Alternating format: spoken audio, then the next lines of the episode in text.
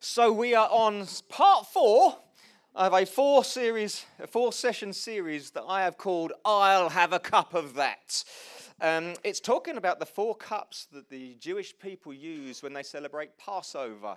I'm going back over Passover just briefly each time because I don't want to assume that everyone understands what Passover is. So you find the Israelite people, slaves in Egypt, struggling, wrestling, being made to build with less materials and less time and being whipped in the process, and it's difficult. And they're crying out to God saying, Where are you? Moses arrives with the anointing of God on his life, and he goes to Pharaoh and says, Let my people go and Pharaoh has a fight off and they have a whole load of plagues and stuff happens. You know the story. It comes to the point where God's got to shift something. And he goes to the Israelite people and he says to them, each family needs to take a spotless lamb, sacrifice the spotless lamb, and use its blood to paint on the lintels of the door. Because tonight I'm going to allow the angel of death to come in. And where he sees the blood of the spotless lamb, he will pass over. That's where the word comes from. Death passes over where he sees the blood of the Lamb. Where there is no blood of the Lamb, he enters in and he, he will take the firstborn son of every family. And it was that moment where Pharaoh said, Enough already, I'm letting you go. And so they celebrate this feast of Passover, remembering how God got them out of slavery into freedom. And they use four cups. I love the Jewish people. You know, we do communion, we'll do it in a moment, uh, where we have one cup. But the Jewish people have four cups. Uh, you know, they know how to party, these Jewish people. I need to be a bit more Jewish in my life, I think. And they celebrate four cups because of the four I wills that God promises them in Exodus 6, 6 and 7. Here it is Exodus chapter 6, verses 6 and 7. Um, Therefore, say this to the Israelites I am the Lord, I will bring you out from under the yoke of Egyptians. The first I will is the cup of sanctification probably can't read that, but it's on there. The cup of sanctification. The idea of sanctification is you are set apart for purpose, the purpose to relate to a loving Father. I will free you from bringing slaves to them. And we wrestle with that in part two. You can find all these messages online if you want to hear them. We wrestle with that. Why is it I'll bring you out and I'll set you free? He's not bringing them out, setting them free. Isn't it the same thing? But it's not. Because they came out of the yoke but they were still thinking and acting and living like slaves. They weren't there anymore, but they didn't know how to think differently. So, setting them free was the cup of deliverance, which is the second cup, and it's to do with mindsets, thought processes, habits that although you're out, you're not living like you're out. And it's deliverance.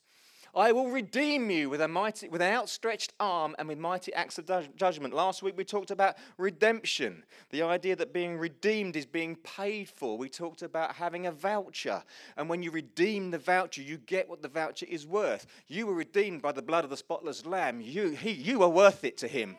You are redeemed which leads us on to the final I will. I will take you as my own people and I will be your God. It's the cup of acceptance. Turn to the person next to you and say, You're accepted. And it builds this whole picture of salvation. Salvation isn't an event. It's a decision in time, but then you go on a journey. And as I unpack today, you'll see that this cup of acceptance just finishes it all off and puts a cherry on the top, and it's awesome. I'll have a cup of that the cup of acceptance. Uh, to build a picture for you, I want to take you back to somewhere in my life, uh, back to somewhere in my football career. Ray, you like football? Anyone like football in the building? Quite a few people like football. Uh, I, I, played professional football for a number of years for Dagenham and Redbridge in League Two, um, but I started at Ipswich Town. Any Ipswich Town supporters in the building? One Ipswich Town supporter. I started. I started there. I went through all their youth ranks, loved it, was gifted, you know, loads of good stuff happening. Uh, but it came to the point uh, in the final youth year of decision on whether they're going to give you a professional contract. And they didn't offer me a professional contract. And it was gutting because here you are as a sort of 16, 17 year old young man dreaming of being this Premier League star and everything that might bring, and you're that close. And they say no. And you're like, oh. And so I went off and I picked myself up, and family got around me, and, and I went and played for some lower level teams. I played for Chelmsford City for a little while. Great club, good support, couple of thousand people at a weekend. And it was really, really cool, but it wasn't going to pay for the rest of my life. So I had to go off to, um, to study, and I studied a degree in health and fitness. And um, And I loved it. I loved doing health and fitness, and I loved being a personal trainer after that and being part of someone's journey to achieve their life goals in terms of health and, and look and all the rest of it. It was really, really cool. But during that period, um, a guy used to pay me to go and play for a local Saturday team, basically a pub team, for want of a better word. But he paid me to travel an hour back because he wanted to win the league. And, and we went through the whole season undefeated. I think I scored about five goals every week, and I was a little superstar. It was, you know, oh, Barry's here, we're going to win kind of thing. And it was really cool. And, um, but it was a low level. During that period at the low level, the Dagenham and Redbridge manager came and watched. Now, I was the outstanding player on the pitch at that level, and he approached me and said, How would you fancy coming and signing for Dagenham and Redbridge? Well, it's a no brainer, isn't it? I'm like, Absolutely. And uh, they took me on holiday to Portugal to his private villa, and I signed the contract and got a signing on fee, and uh, looked forward to going to play for Dagenham and Redbridge. And I'd turn up, and it's a good stadium. I, I love the fact that in the stadium it had three bars. Now, I was playing for a Sunday team which had one bar between 20 teams. This had three bars. I was like, oh, I'm playing for a big club now. I was chatting to some of my players, and some of them had been given cars as signing on fees. I was like, I've come from Little Riddle, you know, to a team where you're getting a car just to sign a bit of paper. I was like, oh, come on, living the dream. And um, of course, I started training with them, and suddenly they were excellent players. The issue was not that I wasn't talented enough, is that I'd found myself playing at a lower level and I'd become used to that. And so having to step up not one or two, three rungs, but lots of rungs to these professional players at the time was difficult for me. And, and, so what happened is I signed my contract, I made the papers, had my mugshot in there and all the rest of it. And then I went to play pre-season. And I was flipping useless. I just wasn't up to speed. And it wasn't because I didn't have the talent, it's because I positioned myself living here and I was trying to live here. And so I went out there and there was all the bravado. I was puffing my chest and I was the man. You gave me the balls all over the place. And the reason I was all over the place is because I didn't feel like I belonged there. And it's funny when you don't feel like you belong or don't feel like you're accepted, how nerves come in. And when nerves come in, you don't behave how you should behave, you behave differently. And so you'll receive the ball, and you could blast the ball at me, and I could trap it ever so easily. But when you're all nervous, it bounces off your kneecap, and you look a right idiot. I think five games in, they're thinking, what have we got here? Who signed this fella? And five games in, I just wasn't doing it, and I ended up in the reserves. I mean, how flipping embarrassing is that? You know, I've signed, I was, puff, I was telling everyone I've signed for this club. Three weeks down the line, I'm turning out for the resis in front of two men and a dog. It was just like, oh, come on. Played three games reserves, sort of, you know, that was relatively easy. And then the guy who put, they put in my position got injured. And they phoned me up and said, Barry, midweek game, Tuesday, you're in, you're starting, he's got injured, we need you to play. Come on, pull yourself together kind of talk. A few more F's and B's in that, but um, pull yourself together kind of talk. and um, I got out there and I just, I just had to mentally say, come on, pull yourself together. And I don't know if you've ever been in sports, but often the very first thing you do dictates everything else. And so the ball came towards me. Now I was, I did 100 meters in 10.7, so I was fast. The ball came across to me, and my first touch was to go down the line. And uh, if there's any defenders in the room, you always defend on the, on the side, so you're ready to go. This guy came on square. I completely mugged him off. It was brilliant. He came running, he was too square, so he had to turn. So I've knocked it past him and gone here and got my elbow in his ear, ear hole, knocked him over and kept going. The whole crowd's gone, yeah! I'm, I'm really doing it, man. I'm running down the, I pinged it in the box, the bloke nutted it, he went over the bar, but, but I did my bit. In that moment, my confidence went from here to here. I got man of the match that day. Everyone wanted me to sign their autograph afterwards. They took me into the sponsors' lounge, and I got this magnum of champagne like this. Then I knew I was accepted. And see, I went on to play really well from there. I hadn't changed, my ability hadn't changed, but how I felt changed. You see, I arrived at a bigger club than I was used to at, and I thought I've got to prove myself. But the moment I was accepted and I knew I belonged, everything changed. And I want to suggest to you that acceptance and belonging totally affects behavior and performance. Can you see the point I'm trying to make? So, this fourth cup of Passover, this cup of acceptance, is actually the final cherry on the cake of, of this picture of salvation. Because here we are with sanctification. He says, I'm going to bring you out. You've been living in amongst oppression, and it's not what I ever wanted you for. So I bring you out. I sanctify you. I set you aside for purpose. You're better than that. He says, I'm going to deliver you because now I need you to stop thinking like a slave and start thinking like a prince. I want you to stop thinking like a slave and start thinking like a princess because that will affect your behavior. And then I want you to know that I've redeemed you. I've paid the price for you. I think you're worth it. I will shed my blood. I will reach out and pull you down. I will do it because you're worth it. And suddenly you're like, wow, I never belonged there.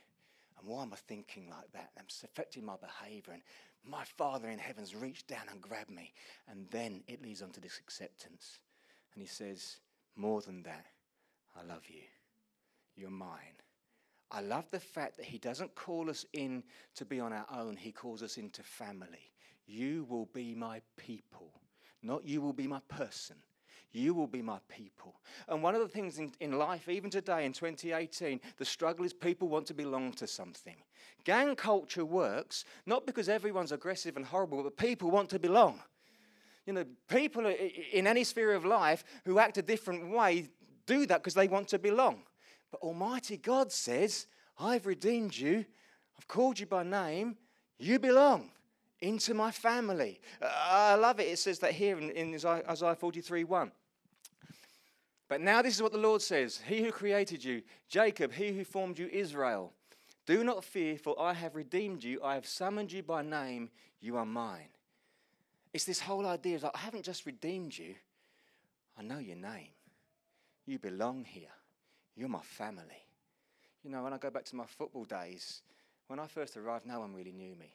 But when I got man of the match, everyone knew me. And when they know your name, you feel like you belong. God says to you, I know your name. I know your name. I know your name. I know your name. We are family. You belong here and you are accepted. Can you see the picture of salvation? It isn't just a moment. It's a decision to say, Jesus, I need you. But then he takes you on a journey of sanctifying you, delivering you, redeeming you, and making you feel like you're accepted because you really are. You belong and belonging allows you to function at your best. Yeah. You see, when you really, really, you know, I know many of you sat in this room will get this stuff, but when you really get this stuff, it affects how you behave. Interesting how Daniel led the service earlier. When you really know your acceptance, when you really know who dad is, when you really know you're part of a family, it changes how you behave and it brings the best out in you. It's no surprise then that we live in a time where family is under attack. How many families c- could you know that are falling apart? Maybe your family's falling apart. It's under attack. Children are growing up confused about where they belong. Children are growing up not really knowing what acceptance looks like, and therefore they don't know their own identity. It's under attack, yet we're the light of the world, yet we're God's family. It, it shouldn't surprise us that fatherhood's under attack. So many amazing, brilliant people growing up with absent fathers. Not always because they don't love their kids, but they don't know how to love their kids. They're doing their best and working the hours, but they're never there. All kinds of reasons, but it's stopping children growing up from knowing what security looks like. And so, therefore, people are struggling to understand God as Father because it's foreign to them. People are struggling to understand God's church as family because it's foreign to them. And yet, God has always said, I will take you as my people. I will do it. I will accept you. Let's do this together. What the cup of acceptance does is allow us to start dreaming again. Here we were living in a lifestyle that was hard and oppressive. And God says, I'm bringing you out of that. Now you've got to stop thinking like that. Know that I've paid for this. And now let's start dreaming again. You see, what happens is back to my football. When I got there, I was in the dream, but I wasn't living the dream because I didn't know how to. And so many of us have made a commitment to Christ, and you thought, but it's not change. It's because you don't know who your father is properly. It's because you don't really understand that you belong in the family. And when you know you're accepted, everything changes. There's a dream in you that God wants to ignite, and it comes in His cup of acceptance. I put it there from the beginning and it's been oppressed and your thinking's ruined it. But now you need to know that I've paid for you and I've brought you to a place where I accept you. I don't want to make you someone else, I want to let you be you. We live in a world where everyone's trying to box you in. You've got to be this person to be successful. You've got to live this way. You've got to dress like this. You've got to act like this. You've got to do this with your money. That's the world we live in. But that's not my father. My father says, I made you all different and I love it. Have a look around the room. How different are we all? This is heaven. I love the fact we got every shape and color and shade and height and background. It's all in the house of God. And God's like, yes, it's what I always wanted. You haven't got to be me and I haven't got to be you. But when you know you are accepted and we are his people, we behave differently and it changes everything. You become the best version of you. I love the fact that God's saying in the cup of acceptance, come on, let's do this together. Let's dream again. Me and you, let's dream again. And who knows that when you dream with the Father, all things are possible. It's not even about your ability, it's about His ability. It brings us to this what I want to call the saddest moment in history. You see, that moment where my Jesus went to the cross. I don't know what relationship you have with your Jesus, but my Jesus didn't deserve it. My Jesus lived this life which was so inspirational. He gave, he healed, he gave time, he demonstrated something. He said, If you've seen me, you've seen the Father. He's an exact repl- replication of his Father on earth. He did nothing wrong. And they put him on a cross, and he didn't deserve it. But worse than that, there he was on the cross. And this is what my Jesus shouted out in Mark 15, verse 34. At three in the afternoon, Jesus cried out in a loud voice, Eloi, Eloi, lama sabachthani. Don't think he stammered, which means, My God, my God, why have you forsaken me? This is my Jesus. This is the one who came from heaven to demonstrate what love looked like. This was the one to come and inspire someone like me in 2018 to give my life to him. This was the one that when the blind man turned up, he walked away seeing. This is the one when the people who were hungry, they walked away fed. This is the one who the tax collector met, who everyone hated him, but Jesus said, But I'll eat with you, and changed his world. This is my Jesus. And there he is hanging on a cross he didn't belong on and said, God, why have you forsaken me? And this is why.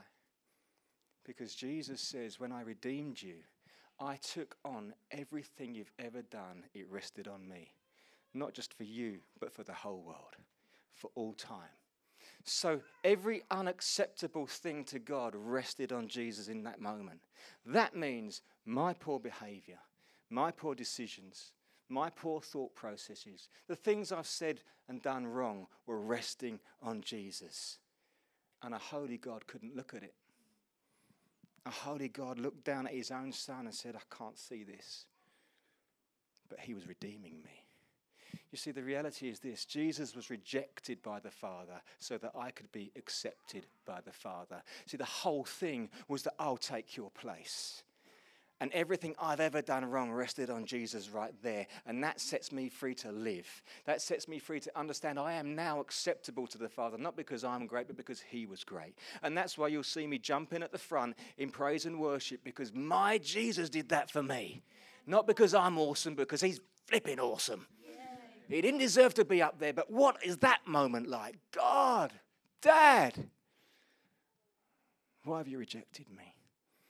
And the reason he couldn't look at him was because of me and my stuff that he took on and said, But I'm doing this for you, Barry.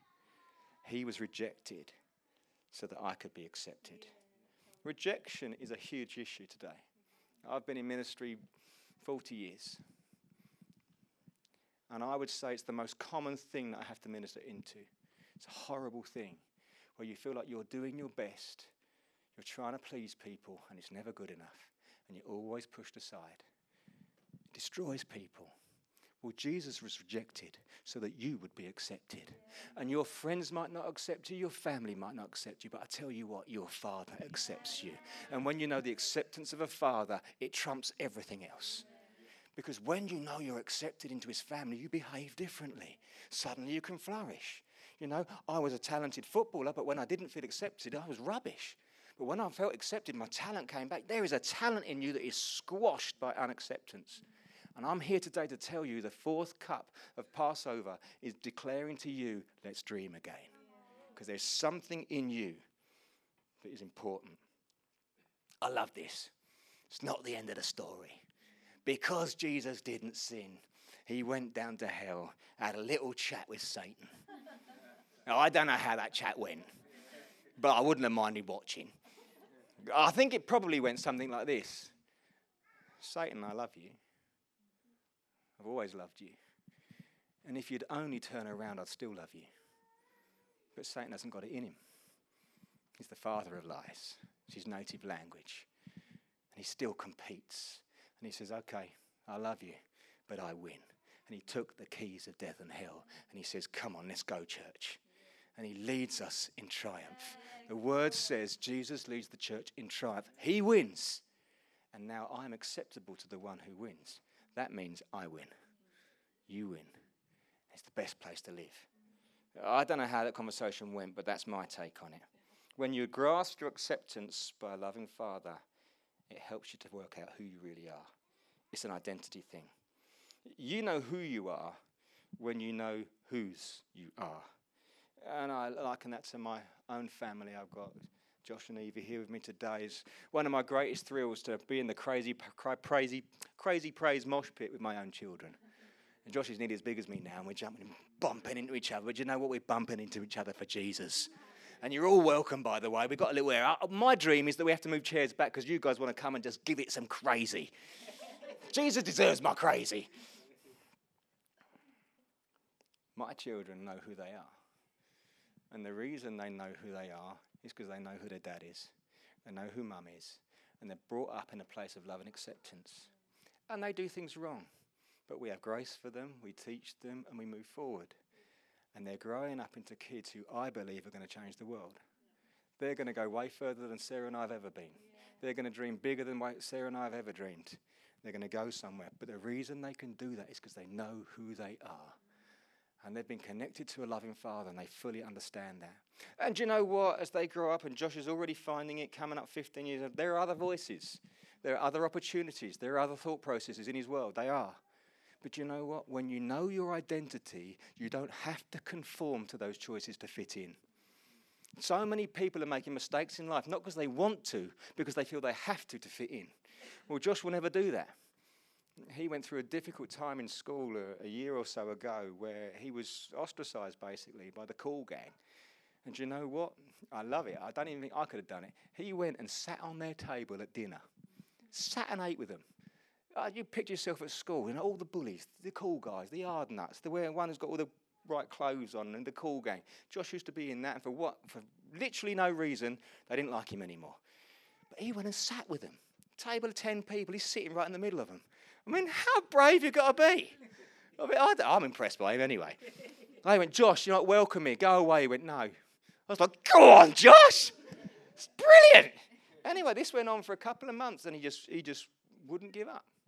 Best thing was that God had positioned someone because at that point, Io, the awesomeness that is Io, was teaching at the school. And Io happened to, Josh was eating a bag of crisps, and one of these kids smashed this bag of crisps out of Josh's hand, and Io saw it. And Io went up to this kid and made him pick every crumb up.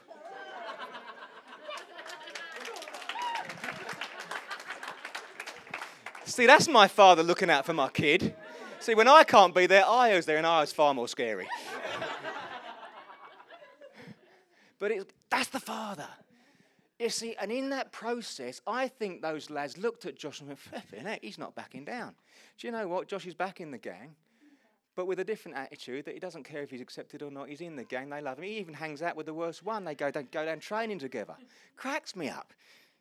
But he didn't buckle. Do you know why he didn't buckle? Because he knows who he is.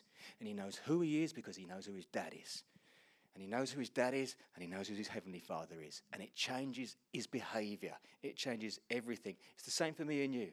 You will find yourself in situations where you can choose one thing or the other. But when you know who you are, you will make a different choice. And it's all linked to acceptance. There's all kinds of choices I think that we make as people that are so linked to identity. You know, a common choice today is to share your body. It's a common choice. It's sex isn't looked on how it was 20 years ago, 40 years ago, 60 years ago. The things that we do today in society, my nan would have been like, what? But it's perfectly normal today. But should it be? Or is it that we're fitting in with what the world does? And is that because you've forgotten who you really are? Because I know this my Evie won't do that. And if she did, she'd be embarrassed in front of me. Yet my Heavenly Father's watching all the time. And if you know you're His kid, it affects how you behave. And when you live it right, you are blessed. See, the reality is, I know with the sex issue, it's like, I'm not trying to pretend it's not nice. Of course, it's nice. But for a moment's pleasure, what are you stealing for the rest of your life? And how many do you want to rack up before you meet the person you want to spend the rest of your life with? And he says, How many? Or she says, How many? And then you've got to carry that around with you. You're ruining your future. And is a moment's pleasure worth that? Or do we honor God? You know, another great one for me, and I've had it a lot in our church. You know, people find the partner they feel like they're going to spend the rest of their life with and even get engaged, and then they start getting a bit lax because we know we're going to get married. Anyone ever heard that one? You know? And it's just like we, we're just trying to justify it because we want to get there early. What are we trying to get there early? We've got all life to do that. But what we do is we get there a bit early. But what you're doing is robbing the blessing of a blessed sex life under the Father because you're running ahead of Him. But when you know your Father and you walk it with Him, everything's blessed, including the bedroom. Do it right, church. Know who you are. Know who your dad is. Do you know why I think some people are stingy? Stinginess goes against the Father's heart. Jesus, God, God gave Jesus. How more generous can you get? Generosity is who He is. And yet we come to an opportunity to give, or we come to an opportunity to bless someone, not just in church, but anywhere.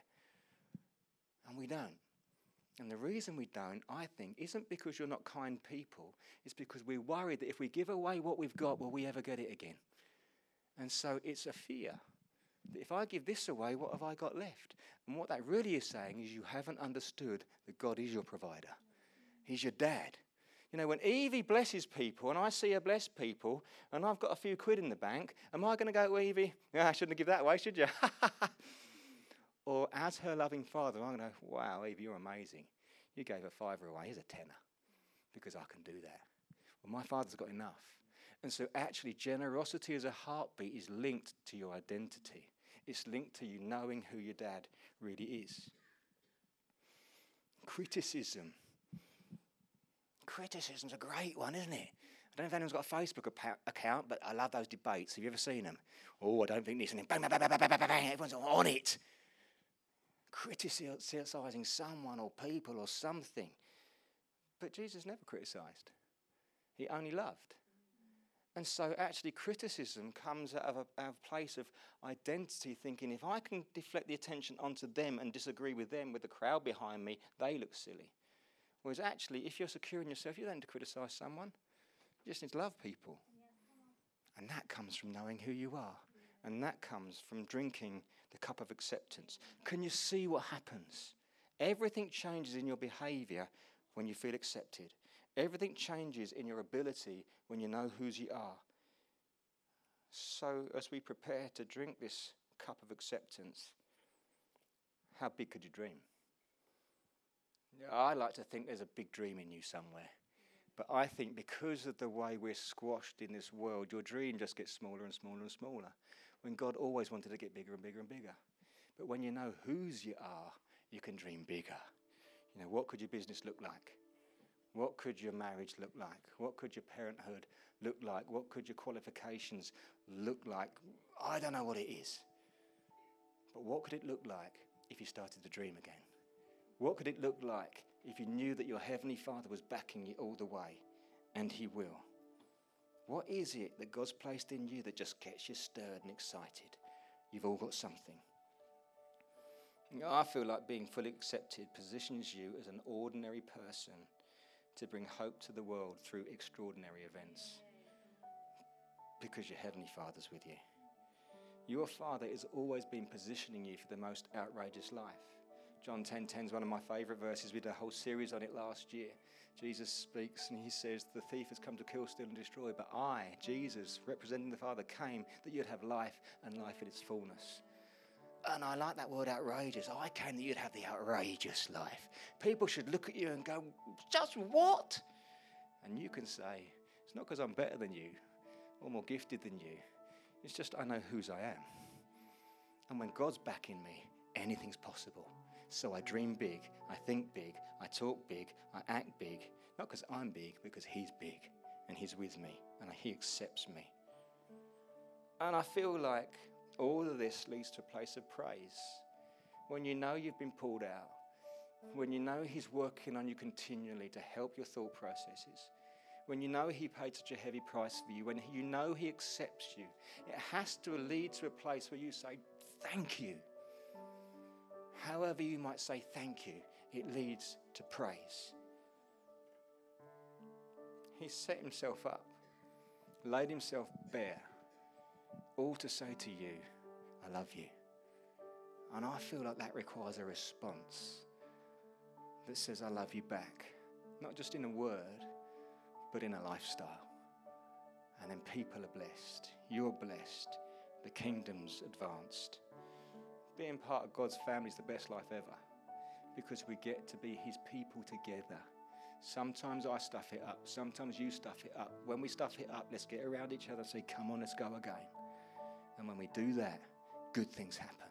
It's always been the Father's heart that you'd be blessed because He accepts you just as you are and He loves you. I'd love to pray for you. Would you mind just jumping onto your feet?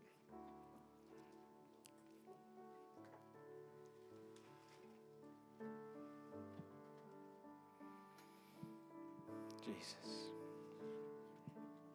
Lord, thank you for this morning. Thank you for the way you've led this meeting, for your presence, for your encouragement, for the journey you've taken us on in just a short time. Lord, I want to thank you for every brilliant person you've gathered this morning. Amazing, amazing people. Gifted, loved, talented. I pray, Lord God, that everyone here would have a fresh connection with you. Church, no, no, no. You are accepted. You're accepted. Despite your flaws, despite your history, you're accepted. It's done. Would you allow that to position you to dream again? Would you say, God, I want to start living like I'm accepted. I want to start believing in myself again. I want to thank you for who you made me. Jesus. I always like to give people opportunity to respond to something. Maybe you're someone who that really resonates with today. And you're saying to me, Barry, I really relate to that. I feel like I've lived a bit squashed, but I want today to be a new beginning for me. I want to realize that I'm fully accepted by my Father and He's helping me to dream again. If you're someone who says, Yeah, I want to dream again, I want to dream bigger, I want to go further because my dad's cheering me on. If you've had a realization that today, I want to pray in for you. So just give me a wave if that's you. I'm going to pray with you. Bless you there. Bless you, bless you, bless you. Bless you in the middle. Bless you at the side there. Bless you at the back. Thank you, Jesus. Thank you. Lord God, you've seen the hands, you've seen the hearts.